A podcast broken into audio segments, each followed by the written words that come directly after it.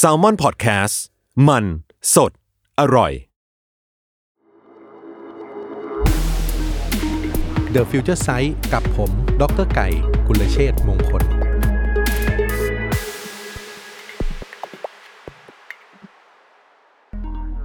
สวัสดีครับ คุณผู้ฟังทุกท่านครับ ขอต้อนรับเข้าสู่รายการ The Future Sight นะครับ กับผมผู้ช่วยศาสตราจารย์ ดร กุลเชษมงคลนะครับ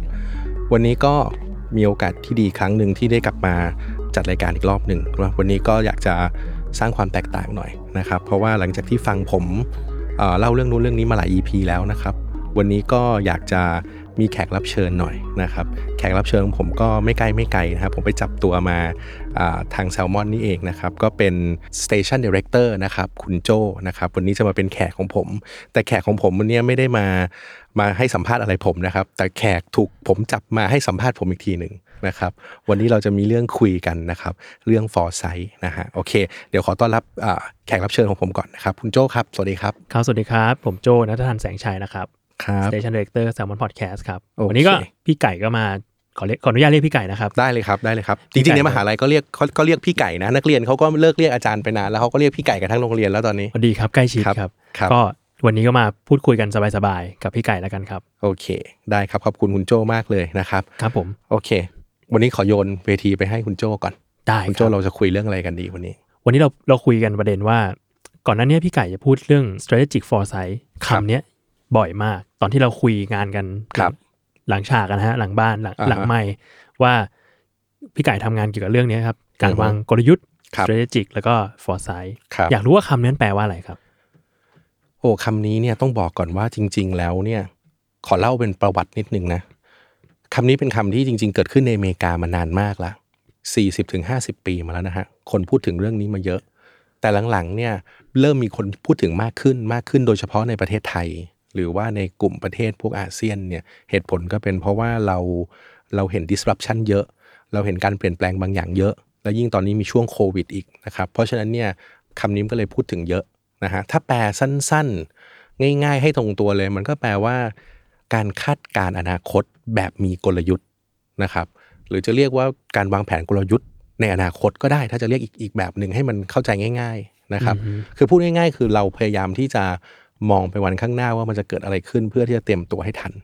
นะครับ เพราะว่าตอนนี้เนี่ยอย่างที่ผมเล่าให้ฟังอะว่าปัญหาก็คือว่าบริษัทเนี่ยไม่ได้เตรียมตัว พอมันเกิดอะไรขึ้นที่มันรวดเร็ว แล้วเราไม่ได้เตรียมตัวไว้ก่อนเนี่ย ธุรกิจก็ประสบปัญหานะครับอืมเพราะฉะนั้นคำนี้มันก็เลยกลับเข้ามาฮิตใหม่ กลับเข้ามาดัง แล้วก็คนไทยก็เริ่มให้ความสนใจ ว่าเอ๊ะมันต้องฟอร์ไซต์มันต้องมองอนาคต แต่มันมองยังไงทำอะไรยังไงประมาณนี้นะครัคืบอมันไม่ใช่การเดาไม่มันเป็นใช่มันเป็นการคาดการณ์ ใช่ใช่คือต้องบอกอย่างนี้ว่า คนส่วนใหญ่เนี่ย พูดถึงอนาคตส่วนใหญ่จะเดาอืมอ่าผมถามคุณโจ้เล่นๆว่าถ้าคุณโจ้อยากรู้อนาคตปกติคุณโจ้ต้องทำยังไง ก็โหถ้าเรื่องส่วนตัวอะไม่รู้ไม่ต้องเลยพูดฮะเรื่องธุรกิจถ้าเรื่องส่วนเรื่องส่วนตัตัววผมก็ไปดูดวงตามอ่าตามตามถูกไหมหน้าตามหน้านิยสารถูกไหมอ่าหรือถ้าเกิดไม่งั้นก็อาจจะไปหาหมอดูอ่าฮะถูกไหมฮะหมอดูเขาก็มีการพยากรณ์เขาก็จะมีวิธีการของเขาแบบหนึ่งครับ แต่ในทางธุรกิจเนี่ย มันทำแบบนั้นไม่ได้ เราไม่สามารถเดินไปดูหาหมอดูได้ แล้วบอกว่าธุรกิจเอ่อในปีหน้ามันจะเป็นยังไงถูกไหมฮะอืมเพราะฉะนั้นเนี่ยมันก็เลยต้องมีวิธีคิดครับหรือแนวคิดที่จะใช้ในการพยากรณ์หรือคาดการณ์อนาคตอืมนะครับคราวนี้ปัญหาก็คือคนส่วนใหญ่ไม่เข้าใจวิธีคิดตัวนี้อืมดังนั้นวิธีการคาดการณ์อนาคตของเขาเนี่ยก็ยังทำแบบเดิมๆ วิธีการก็คือ เขาก็จะไปหา history data นะครับต่างๆ ก็หมายถึงว่าเหตุการณ์ในอดีต ว่ามันเกิดอะไรขึ้น แล้วก็พยายามไปพยากรณ์ว่าอนาคตมันน่าจะเกิดแบบนั้นแบบนี้อืมเนี่ยคนส่วนใหญ่ทำแบบนี้ อืมแต่ผลปรากฏว่ามันทำแบบนั้นไม่ได้ ช่วงหลังเนี่ยมันทำไม่ได้เลย เพราะว่าโลกมันเป็นโลกบูก้าโลกของบูก้ามันก็คือมีความผันผวนนะไม่แน่นอนซับซ้อนกำกวม อยู่ดีๆ เราจะไปเอาเหตุการณ์ในอดีต หรือ Data ในอดีต แล้วมาพยากรณ์หาว่าในอนาคตจะเป็นยังไงเนี่ย ยิ่งเป็นไปไม่ได้เลยอืมทำได้เต็มที่ก็อาจจะเป็นแค่เอ่อ น่าจะเป็นเรื่องยอดขายอาจจะพยากรณ์ได้ เพราะว่าเราเราเอายอดขายในอดีตถูกไหมฮะมาพยากรณ์หายอดขายในอนาคตอะอาจจะพอได้ แต่ถ้าจะถามว่าแล้วอนาคตจะเกิดอะไรขึ้น แล้วควรจะวางกลยุทธ์แบบไหน เราไม่สามารถทำได้เลย เพราะการที่เราประสบความสำเร็จในอดีตเนี่ยแล้วเราเอากลยุทธ์ในอดีต มาใช้ในอนาคตเป็นความเสี่ยงมาก เพราะเราไม่รู้หรอกว่าวันหน้ากลยุทธ์ที่เคยใช้สำเร็จในอดีต วันหน้ามันจะสำเร็จอีกหรือเปล่างั้นแปลว่า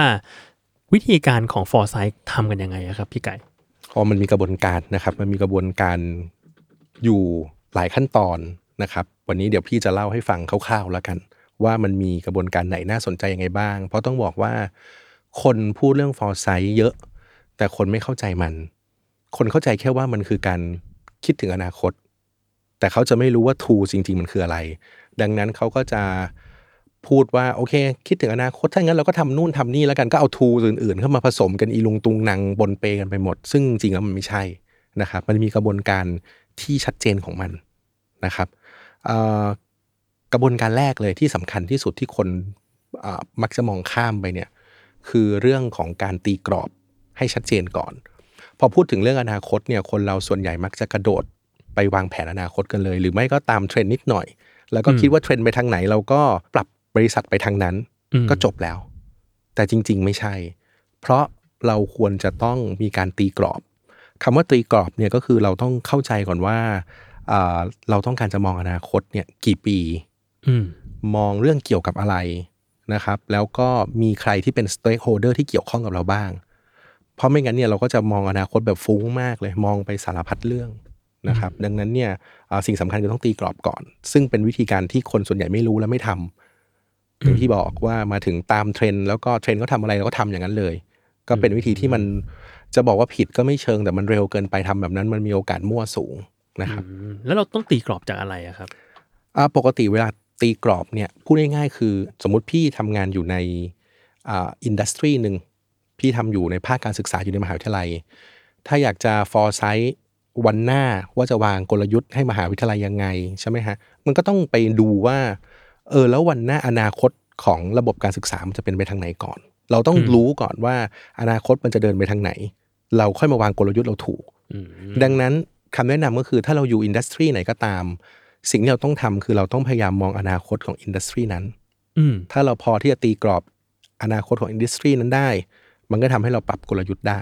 อืมนะครับแต่แต่อย่างที่บอกว่าการมองตีกรอบเนี่ยมันไม่ใช่มองแค่ว่า อยากจะมองเรื่องอะไร แต่มันต้องมองเรื่องระยะเวลาด้วย มองเรื่องว่ามีใครเกี่ยวข้องด้วยอืมนะครับ เห็นเมื่อกี้พี่ไก่พูดเรื่องว่า หลาย ๆ คนพยากรณ์อนาคตมาจากการดูอดีตครับ ซึ่งมันไม่ใช่การฟอร์ไซต์แบบนี้ไม่ใช่ไม่ใช่การฟอร์ไซต์แบบนั้นเรียกว่า forecast ครับคำนี้สะกดคล้าย ๆ กัน แต่ความหมายแตกต่างกันมากเลยนะฮะอืมใครทำบริษัท For- อยู่ก็น่าจะคุ้นเคยกับคำว่า forecast ใช่ ทุกบริษัทต้องทำอยู่แล้วครับโดยเฉพาะพยากรณ์ยอดขายอืมใช่ไหมฮะ ก็ยังคงต้องทำอยู่ ไม่ใช่ว่าไม่ใช่บอกว่า foresight มาแล้วเลิก forecast ไม่ใช่ For- อ่า forecast ยังคงต้องทำมันแค่มีจุดประสงค์คนละอย่างกันถูกต้องแต่ forecast เนี่ยต้องเล่าอย่างนี้ว่า ลักษณะมันคือมันการการทำ forecast มันเป็น linear คือการเอาอดีตอืมพยากรณ์ อนาคต มันจะเป็นเส้นตรงอืมนะครับ แต่ foresight จะเป็น non linear คือไม่เป็นเส้นตรง อย่างที่บอกว่ามันคนละ purpose กันคือคนละจุดมุ่งหมายครับถ้าเราจะต้องการที่จะวางกลยุทธ์ เราทำ forecast ไม่ได้ เราต้องทำ foresight forecast อาจจะได้แค่ตัวเลข ส่วนใหญ่จะเป็นตัวเลขครับผมนะครับ หรือว่าอาจจะ forecast ว่าอะไรจะเกิดขึ้นได้ แต่เป็นสิ่งที่มาจากอดีตเป็นเบสอืมแล้วก็ไปมองอนาคตใช่ไหมอืมแต่อย่างที่บอกว่าทุกวันนี้โลกเปลี่ยนเร็วครับเอาอดีตไปมองอนาคตเนี่ยเอ่อโอกาสเฟลสูงมากเพราะคู่แข่งเนี่ยเขาไม่มาเหมือนเดิมแล้ว ถ้าอย่างนั้นเราพูดได้ไหมครับว่า foresight มันคือการเอาเรื่องที่มันเกิดขึ้นในปัจจุบันเนี่ย เพื่อคาดการณ์ว่าอนาคตจะเกิดอะไรขึ้น ถูกต้องแล้วเราเลยก็วางกลยุทธ์ตามนั้น ถูกต้องเลยอืมเราจะยึดติดอยู่กับอดีตน้อยมาก อดีตนี่พอบอกตรงว่าเราแทบจะไม่ได้มอง ถ้าคนมาถึงบอกว่าการทำฟอร์ไซต์คือต้องการไปมองอดีตก่อนนี่คือผิดตำราแล้วไม่ใช่ละอันนั้นเป็นสิ่งที่คนเข้าใจผิดครับนะครับ อดีตเราดูแค่ว่าเราทำอะไรมา มันล้มเหลวยังไง มันมันสำเร็จยังไง มันถูกอะไร disrupt แต่เราจะไม่เอาอดีตพวกนั้นนะมาพยากรณ์หาอนาคตครับ เพราะมันไม่ช่วยอะไรแล้วอืมนะครับงั้นแปลว่า ทุกบริษัทมีการทำ forecast อันนี้เรารู้ แต่ไม่ใช่ทุกบริษัทมีการทำ foresight ถ้าในเมืองไทยต้องบอกว่าน้อย เพราะอย่างอืมที่เล่าให้คุณโจฟังตั้งแต่ตอนต้นว่าเมืองไทยเนี่ยคำนี้มันเพิ่งจะมาฮิตสักหนึ่งปีอืมหรือครึ่งปีหลังด้วยซ้ำโอ้นะครับ ดังนั้นต้องบอกว่าบริษัทไทยที่ทำฟอร์ไซต์อย่างน้อย เพราะไม่มีองค์ความรู้เรื่องนี้นะครับ ต้องต้องเล่าอย่างนี้ว่าบริษัทไทยที่ทำฟอร์ไซต์เนี่ย ไม่ไม่เอ่ยชื่อแล้วกันนะครับแต่ว่าถ้าจะเล่ายกตัวอย่างให้ต้องบอกว่า ทุกวันนี้มีแต่บริษัทใหญ่ ๆ ที่มองอนาคต บริษัทเล็ก ๆ นี่เขาไม่มอง เพราะว่าเขาต้องเอาตัวรอดให้ได้ก่อน ทุกวันนี้คือการเอาตัวรอด ให้รอดไปแต่ละปีทำกำไรให้ได้เนี่ย ก็โคตรยากละยิ่งปีนี้ก็ยิ่งหนักเลยถูกเพราะฉะนั้นเขาบอกว่าเขาจะเอาเวลาที่ไหนไปมองอนาคตไกลๆสองปีสามปีเขาเขายิ่งไม่เห็นความสำคัญของมันอืมแต่บริษัทใหญ่ ๆ เนี่ย เป้าหมายในการทำธุรกิจของเขาเนี่ย มันไม่ใช่แค่การทำกำไรระยะสั้นอืมแต่เขามองระยะยาวมองความยั่งยืนอืม เพราะฉะนั้นเรื่องฟอร์ไซต์มันเลยเป็นเรื่องจำเป็น ฟอร์ไซต์จะทำให้เรามองไปไกลแค่ไหนอะครับพี่ไก่อ๋อไปได้ไกลเท่าที่อยากจะมอง เดี๋ยวอืจะมยกตัวอย่างบริษัทดัง ๆ บนโลกที่ทำให้ฟังแล้วกันโอเคย้อนกลับไปตอบคำถามเมื่อกี้คือบริษัทไทยทำเยอะหรือยังนะครับ ก็ต้องบอกว่ามีบริษัทใหญ่ๆพอสมควรแต่ไม่ได้เยอะมาก แล้วก็ส่วนใหญ่เป็นบริษัทที่ที่พี่ได้เข้าไปพูดคุยแนะนำหรือได้เข้าไปทำ consult ให้อืมทำ training ให้อืมนะครับซึ่งเป็นภาคเอกชนใหญ่ ๆ เลยนะครับ เป็นเรื่องอา บริษัทที่ทำพลังงาน หรือทำ food service industry เลยนะฮะ แล้วก็เป็น real estate ชั้นนำเลย ส่วนเอกชนเนี่ยมีหลายที่นะครับ เอกชนเนี่ยมีหลายที่ แล้วก็ตัวภาครัฐอ่าภาครัฐนี่ก็มีหลายแห่งนะครับ มีทั้งหลายกระทรวงต้องพูดอย่างนี้ ที่เข้ามาเกี่ยวข้อง เพราะอ่าการฟอร์ไซต์มันไม่ได้เกี่ยวข้องกับแค่เรื่องธุรกิจอย่างเดียว ตัวภาครัฐเองก็ต้องมองไปข้างหน้า เพราะต้องปรับ policy ยังไงให้มันเหมาะสมถูกไหมฮะ เพราะฉะนั้นก็เกี่ยวข้องหมด คราวนี้กลับมาตอบคำถามเมื่อกี้ว่าแล้วบริษัทไหนในโลกนะที่ที่ทำอยู่แล้วก็ success อยู่มาจนถึงทุกวันนี้ ถ้าพูดบริษัทชื่อแบบดังๆเนี่ยเราคุ้นเคยอยู่แล้วครับ อย่าง Amazon Google อะไรพวกเนี้ยอืมต้องบอกว่าเขาทำฟอร์ไซต์มาทั้งนั้นแหละครับ มันไม่ได้มาเพราะโชคนะทุกวันเนี้ยที่เขามีธุรกิจใหญ่โตหรือว่าเขามีสินค้าหรือบริการใหม่ ๆออกมาเนี่ยมันไม่ได้เป็นการตามเทรนด์นะแต่พวกเนี้ยเรียกว่าเป็น trendsetter เลยด้วยซ้ำคือ เดินไปอยู่หน้าคนอื่น พวกนี้ทำ foresight หมดนะครับ ส่วนอีกบริษัทหนึ่งที่ทำแล้วก็ดังมากเหมือนกัน แล้วก็คนไทยน่าจะรู้จักบริษัทนี้ดีที่สุดนะครับ คือบริษัท Shellอืมเพราะเขาก็ทำเรื่อง foresight แต่ Shell เนี่ยเขาจะเรียกว่าอ่า scenario planning อืมนะครับคือการวางแผนภาพในอนาคตนะครับอ่า scenario planning จะถือว่ามันเป็น part หนึ่งใน foresight นั่นแหละมันก็คือการการมองอนาคตอีกแบบหนึ่ง Shell เนี่ยเขาเริ่มทำตั้งแต่ปี 1960 กว่า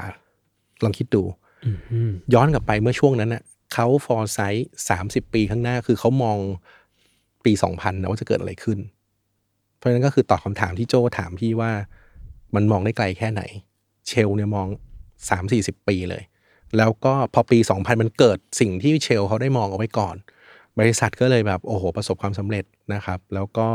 ทำกำไรได้อยู่ในธุรกิจแบบยั่งยืนจนทุกวันนี้ แล้วเขาก็ให้ความสำคัญกับเรื่องอ่า scenario planning หรือเรื่อง foresight มาตลอดอืมนะครับผมเคยพูดคุยกับพี่ไก่หลังไมค์ครับ แล้วพี่ไก่เคยบอกว่าบริษัทใหญ่ๆ อย่าง Google อย่าง Amazon อะไรเงี้ย คือเขาจะมีแผนกหนึ่งเลย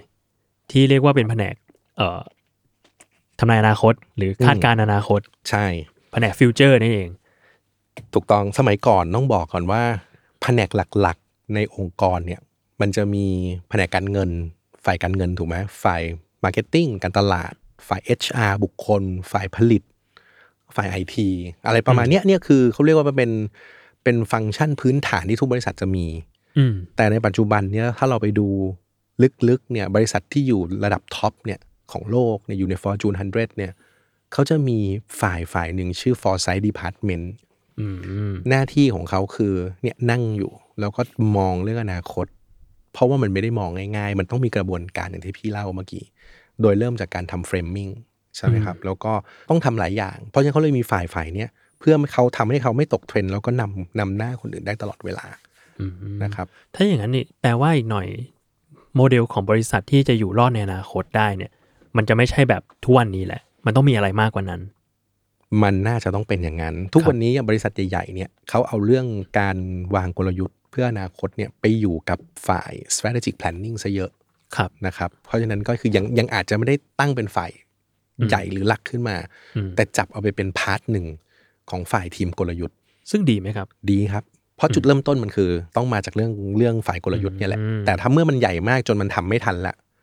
เพราะฝ่ายกลยุทธ์ก็มีหน้าที่อื่น ๆ ต้องทำ strategic plan ของในแต่ละปีในแต่ละไตรมาสต้องต้องทำเรื่องอื่นอีก ถ้าให้ไปทำเรื่อง foresight ด้วยเหมือนเขารับผิดชอบไม่ไหว ก็จะต้องแยกออกไป อืมก็อาจจะต้องมีอ่าแผนกเพิ่มขึ้นมาอาจจะเรียกว่า foresight department หรืออะไรพวกเนี้ยนะครับ อืมครับผม ถ้าอย่างนั้นพอเราคุยกันมาถึงจุดเนี้ยอยากรู้ว่าจริง ๆ แล้ว strategic foresight เนี่ยมันมีการเรียนการสอนในในตำราไหมฮะ การเรียนการสอนในตำราต้องบอกว่าไม่มี ไม่มีเลย ไม่มีเลย เชื่อไหมในไทยหรือต่างประเทศก็ไม่มี ต่างประเทศมีเยอะอ่าแต่ในประเทศไทยไม่มีไม่มีแม้แต่ที่เดียว ครับ เออ แล้ววันนี้นะฮะ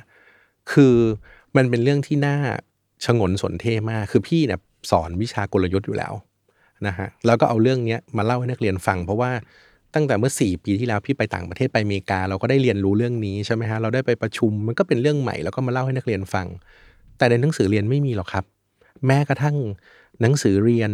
ที่เป็น textbook ในต่างประเทศเนี่ยเขาก็ยังไม่เขียนเรื่องนี้นะ อาจารย์ในต่างประเทศเริ่มสอนแล้ว แต่ใน textbook จริง ๆ ยังไม่มีเพราะอะไรรู้ไหมเพราะว่าหนังสือ textbook เนี่ยกว่าที่มันจะออกมาเป็น textbook ให้นักเรียนเรียนทุกวันเนี้ยมันต้องผ่านกระบวนการเยอะ นะครับเปเปอร์เรื่องใหม่เรื่องหนึ่งมันต้องถูกตีพิมพ์ กว่าจะได้รับการยอมรับจากสังคม กว่าจะเอามาเขียนเป็นตำรา แล้วกว่าจะเอามาสอน เพราะฉะนั้นสิ่งที่เด็กเรียนอยู่ทุกวันเนี้ยที่อยู่ในหนังสือเนี่ย บางทีเป็นเรื่องที่เขียนเอาไว้เมื่อ 30 ปีที่แล้วอืมคำถามคือดีไหมบางตัวมันก็ดีแต่บางตัวมันก็เอาท์อืมถูกไหมครับเพราะฉะนั้นเนี่ยการอ่านหนังสืออย่างเดียวแล้วมันไม่ไม่ไม่พออะแล้วยิ่งในโรงเรียนไม่มีสอนเรื่องพวกนี้ ถ้าอยากจะเรียนวิธีการของพี่ที่เวลาพี่ทำกับ partner อะไรเงี้ยนะฮะหรือหรือเพื่อนๆในบริษัท คือเราต้องหาทางดูว่าต่างประเทศที่ไหนสอนแล้วเราต้องบินไปเรียนที่นู่นอืมนะฮะในทุกปีพี่ต้องไปไปสหรัฐอเมริกาเพื่อไปเรียนไอ้เรื่องวิชาพวกนี้ใหม่ ๆ เพราะถ้าเราเอาเรื่องเดิมๆที่อยู่ในห้องเรียน แล้วสอนนักเรียนนะได้ แต่ถ้าเราไปเจอลูกค้าบริษัทเขาจะบอกเลยบอกเขาไม่ได้อยากได้ของพวกนี้อยู่ในตำราใครก็มีอืมแต่เขาต้องการเรื่องที่ใหม่สดจริง ๆ เพราะไม่งั้นเขาสู้คนอื่นไม่ได้อืม นะครับแล้วปกติพี่ไก่ไปเรียนที่ไหนบ้างครับ ก็หลักๆเลยที่ที่เป็นต้องเรียกว่าเป็นเอ่อจุดเริ่มต้นของหลายๆ theory บนโลกนี้ โดยเฉพาะแนวคิดใหม่ๆ ด้านธุรกิจมันมาจากอเมริกาซะเกือบทั้งนั้นเลยอ่านะครับ เพราะฉะนั้นเนี่ยสหรัฐอเมริกาเป็นประเทศที่พี่ไปแทบทุกปี แล้วก็นอกจากเรียนหนังสือแล้วก็ไป conference อืม conference ซึ่งก็จะเป็นประชุมอืมมันจะมีประชุมด้าน strategy ประชุมด้าน business อะไรเงี้ยอืม ซึ่งไม่ใช่ประชุมทั่ว ๆ ไปที่คนที่อาจารย์ปกติชอบไป present paper ไม่ใช่นะครับอันนี้เป็นการประชุมแบบเหมือนสมาคมกลยุทธ์นะครับอืมเขาไม่ได้เอา paper มา present กันอย่างเดียว แต่เขาเอา practitioner คือคนที่ทำจริง ๆ ที่อยู่ในบริษัทเนี่ยแล้วมันมีเรื่องอะไรใหม่ ๆ เขามาแชร์กันอ่านะครับมันไม่ใช่ไม่ใช่แค่วิจัย เพราะวิจัยเนี่ยหลาย ๆ ครั้งมันมันไม่เกิดประโยชน์มันทำอะไรไม่ได้จริงพอมีเรื่องแง้มๆได้ไหมพี่ ว่าแบบมีอะไรน่าสนใจในแบบปีที่ผ่านๆมาๆ ในเรื่องกลยุทธ์ใช่ไหมฮะใช่แล้ว มีสองสามเรื่องครับที่คนพูดถึงแต่จริง ๆ ต้องบอกว่าไม่ได้พูดถึงแค่ปีที่แล้วหรอกพูดถึงก่อนหน้านี้ด้วยซ้ำแต่ว่าเมืองไทยตอนเนี้ยคนจะพูดคำพวกเนี้ยกันเยอะมากนะครับคำแรกเลยก็แน่นอนคำว่า strategic foresight ครับนะครับ เพราะคนมันถูก disrupt เยอะธุรกิจเปลี่ยนแปลงเยอะอะเรื่องนี้ก็จะเป็นเรื่องที่มาสองคือเรื่อง agility หรือคำว่า agile อืม เออหรือเรียกไทยๆเรียกว่า agile เนี่ย อาจารย์เออเราจะได้ยินคำนี้บ่อยมากใช่มันเกิดขึ้นจากอเมริกาเหมือนกันอืม agile แปลว่าความคล่องแคล่ว ความคล่รองวดเร็วตัวคล่องตัว ใช่ไหมฮะ คือการทำธุรกิจมันต้องมีความคล่องแคล่วว่องไว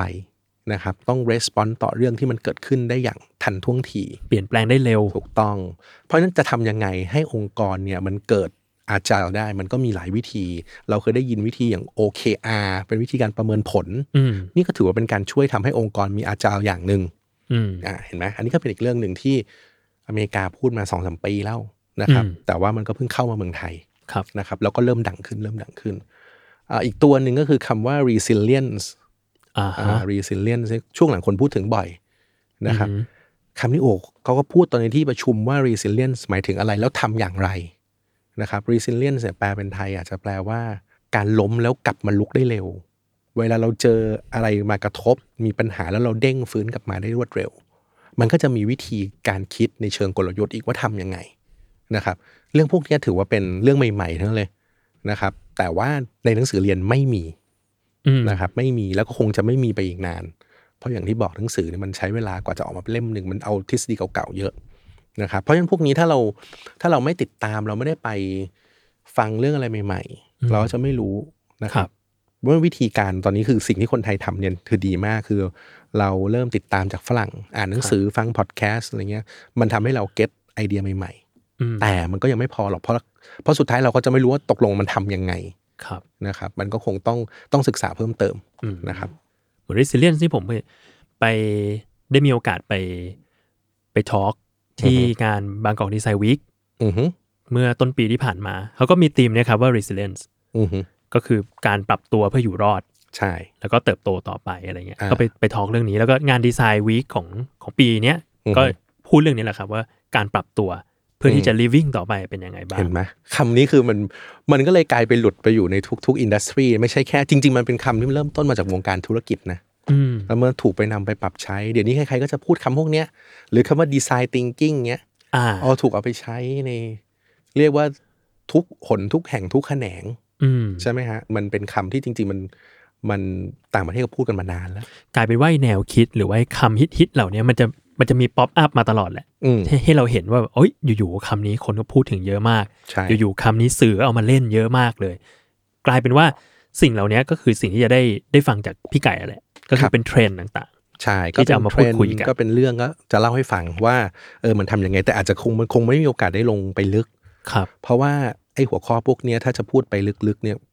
เวลาเขาคุยกันเขา conference หรือประชุมหรือทำ training กันโอ้ทำกันเป็น5วัน10วันอืมแล้วมันต้องลงมือปฏิบัติอ่านะครับ แต่พี่ก็จะสามารถเอามาเล่า อย่างน้อยให้เห็นไอเดียเรียกว่าว่ามันคืออะไร เรียกว่าพี่ไก่ก็จะมาคุยกันในในเชิง foresight แหละอืมว่า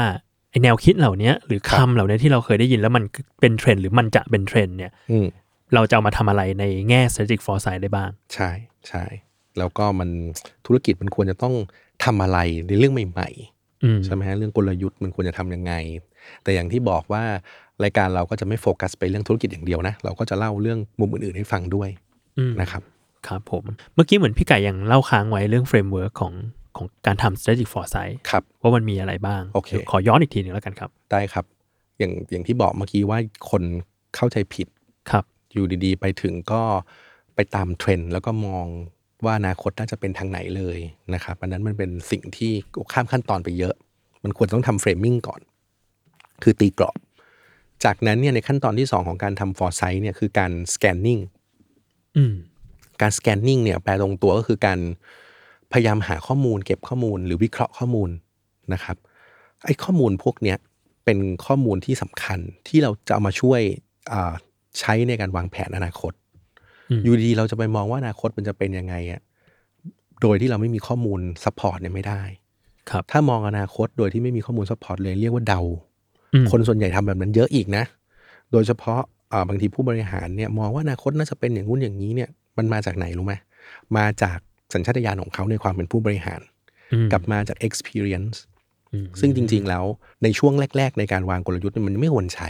อืมมันควรต้องใช้แฟกต์ใช้ข้อมูลจริง ๆ ก่อน มันไม่แน่นอนเกินไป ถูกต้องคุณเดาคุณเดาจากจากเรื่องในอดีตบอกแล้วมันใช้ไม่ได้นะครับ ดังนั้นก่อนที่จะใช้ประสบการณ์อะไรแบบเนี้ยควรจะทำการสแกนเก็บข้อมูลนะครับ ข้อมูลที่สำคัญก็คืออย่างรายการเราทำเนี่ยเป็นเป็นหนึ่งในข้อมูลที่สำคัญเลย คือพวกเทรนด์ พวก weak signal อะไรพวกเนี้ยคือเป็นข้อมูลเรื่องการเปลี่ยนแปลงของโลกในในแง่มุมต่างๆ เราต้องเก็บมันมาทั้งหมด เพื่อที่จะเอาไปใช้ใน step ที่ 3 ก็คือ step ที่เรียกว่าภาษาอังกฤษเรียก futuring หรือจะเรียก scenario planning ก็ได้คือ เราจะไปมองภาพอนาคตอืมซึ่งภาพในอนาคตน่ะมันต้องมาจากข้อมูลที่เราเก็บ เก็บดีข้อมูลดี อนาคตที่มองก็มีความแม่นยำเก็บห่วยของที่เก็บมาเป็นขยะ อนาคตที่มองมันก็ไม่แม่นยำอืม garbage in ก็ garbage out เป็นเรื่องปกติอยู่แล้วอืมนะครับ เพราะฉะนั้น part scanning เนี่ยสำคัญ ซึ่งซึ่งเป็น part ที่คนส่วนใหญ่อาจจะไม่รู้หรือไม่ให้ความสำคัญมากนักครับนะครับ พอเก็บข้อมูลได้เอาไปทำการมองภาพอนาคต คุณโจ้เดาดูว่า วิธีการมองภาพอนาคต หรือการทำ scenario planning เนี่ย เออมันมีกี่วิธีให้เดาเล่น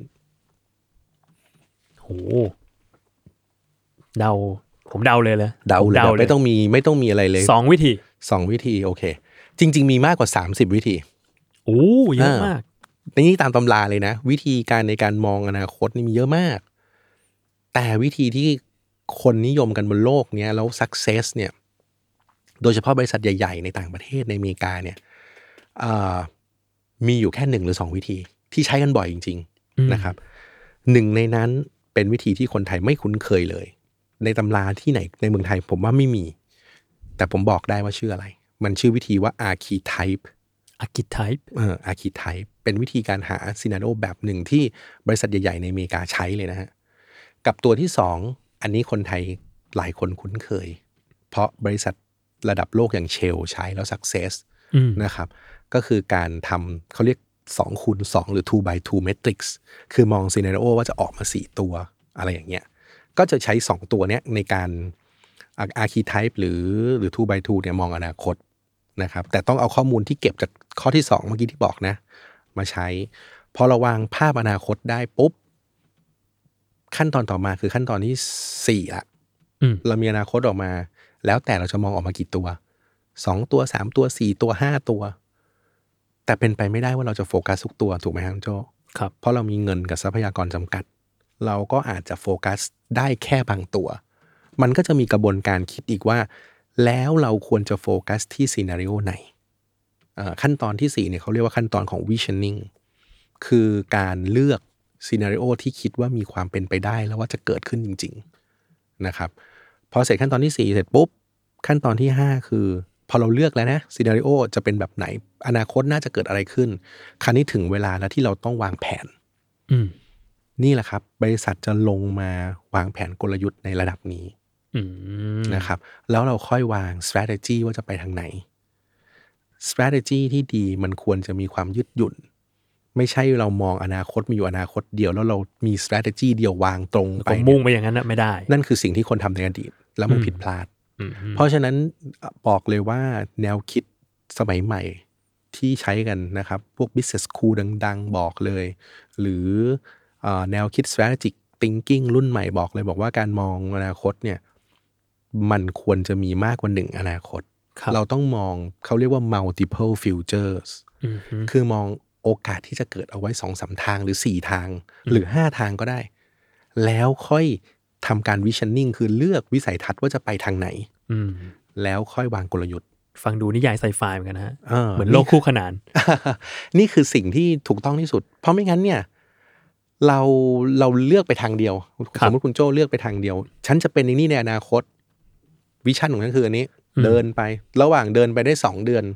โลกเกิดการเปลี่ยนแปลง มันมีปัจจัยเข้ามาเปลี่ยนแปลงเยอะมาก ที่วางเอาไว้ทุกอย่างเจ๊งหมด อืม ใครบ้างที่เดือนปีที่แล้วบอกว่าปีนี้จะทำกำไรกี่เปอร์เซ็นต์แล้วทำได้ มีกี่คนถูกไหมฮะอืมแต่ถ้าคนที่มอง multiple future ไว้ มีแผนสำรองครับนะครับ คิดอะไรที่มันมีความยืดหยุ่นกว่า ก็มีโอกาสอยู่รอดมากกว่าอืม นะนี่มันนี่เป็นแนวคิดในยุคปัจจุบันอืมนะครับ แล้วก็ขั้นตอนสุดท้ายของการทำ foresight คือ วางกลยุทธ์แล้วก็ต้องนำไปปฏิบัติครับนำไปปฏิบัติก็คือการ execute อืมนะครับทำทำยังไงให้สิ่งที่เราวางเอาไว้เนี่ยมัน success แล้วก็ในขณะเดียวกันเราต้องคอยตรวจสอบด้วยว่า อนาคตที่เราเลือกเนี่ย มันเป็นไปตามนั้นจริงหรือเปล่า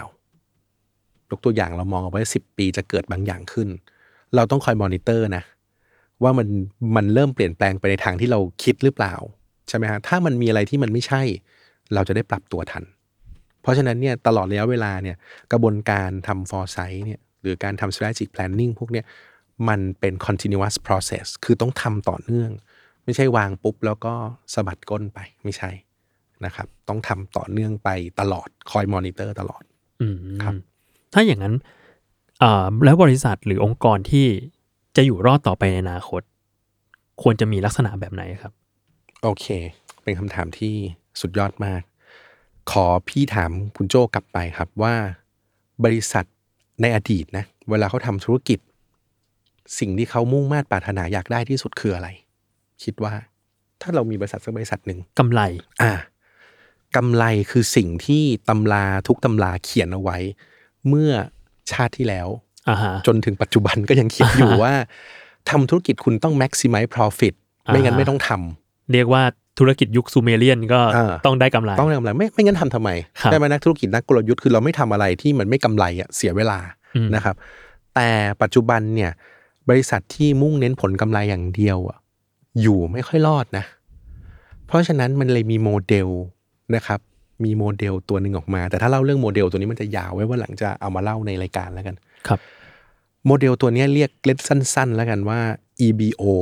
ซึ่งย่อมาจากคำว่า Emerging Business Opportunity Model นะครับ เป็นโมเดลที่ success มากในอเมริกาเหมือนกันใช้โดย IBM พวกเนี้ยเล่าง่ายๆอย่างนี้ครับ เขาบอกว่า profit อย่างเดียวบริษัทอยู่ไม่รอดอืมบริษัทจะอยู่รอดในปัจจุบันต้องมี profit ด้วย มี growth ด้วยอืมก็คือต้องเติบโต ในขณะเดียวกันต้องมี sustainability อืมคำว่า sustainability เนี่ยคนก็เข้าใจผิดอีกบอกว่า อ๋อ ต้องหมายถึงสิ่งแวดล้อมเหรอ โลกสีเขียวเหรอ ความยั่งยืนในเชิงสิ่งแวดล้อมเหรเออออ่าไม่ใช่แค่นั้นครับนะครับ ความหมายของคำว่า sustainability คือ เรามีธุรกิจต้องมีกำไรอะแต่ต้องมีไปตลอดอืมมีระยะยาวหรือมีตลอดไป forever ต้องไม่ทำให้ใครมา disrupt เราได้ อะอืมอ่าเพราะฉะนั้นเนี่ยนี่คือความหมายของคำว่า sustainability ซึ่งมันทำยากมากกว่า profit ถ้าทำ profit อยากได้กำไรบางที เปิดธุรกิจอะไรขึ้นมาอย่างหนึ่งที่ตอนนี้ฮิตๆเราเราก็อาจจะได้กำไร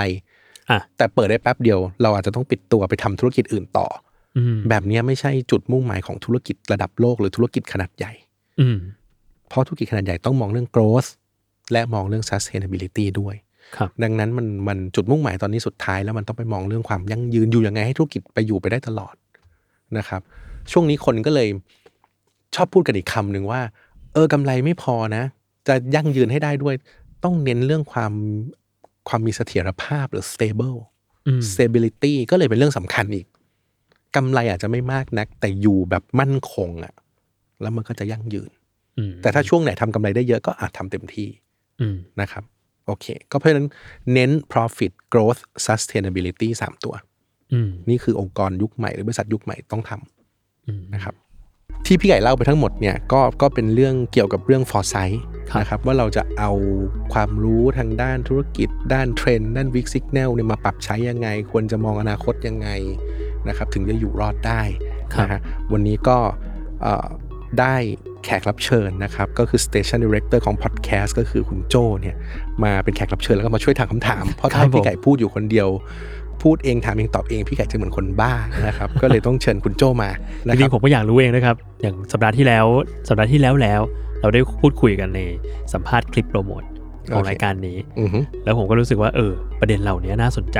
โอเคน่ามาพูดด้วยกัน ได้ครับ ขอบครับคุณคุณโจมากที่วันนี้เสียสละเวลาให้พี่นะครับ แล้วก็ขอบคุณพี่เดี๋ยวไก่มีมากโอกาสด้วยครับยังไงเดี๋ยวอาจจะต้องเชิญมาคุยเรื่องอื่นๆบ้าง ยินดีมากขอความรับรู้บ้างนะครับครับผมโอเค ขอบคุณมากนะครับ แล้วก็ขอบคุณคุณผู้ฟังทุกท่านมากอ่าที่รับฟังรายการมา ก็เดี๋ยวเราพบกันใหม่ในสัปดาห์หน้านะครับ กับรายการ The Future Sight นะครับบายพี่ไก่กุลเชษฐ์นะครับ ขอบคุณครับ สวัสดีครับ สวัสดีครับ